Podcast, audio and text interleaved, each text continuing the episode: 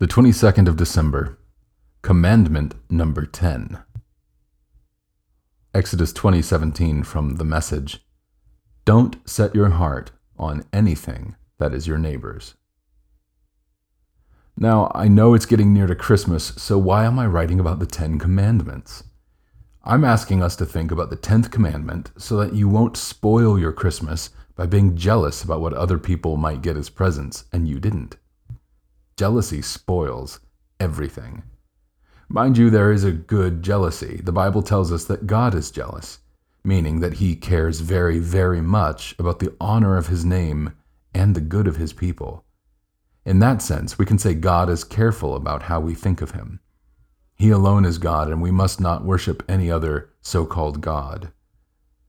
But there is a bad jealousy, meaning envying what someone else has, or as it is sometimes called, coveting what someone else has.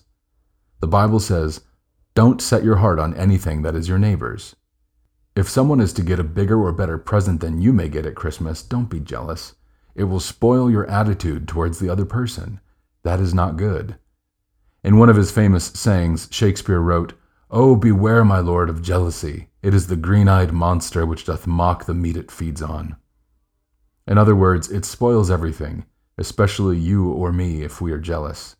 So let's be content and happy, and look forward to a happy and blessed Christmas. It's not about presents, after all. And a prayer Dear Lord, help me to set my heart on pleasing you most of all. Amen.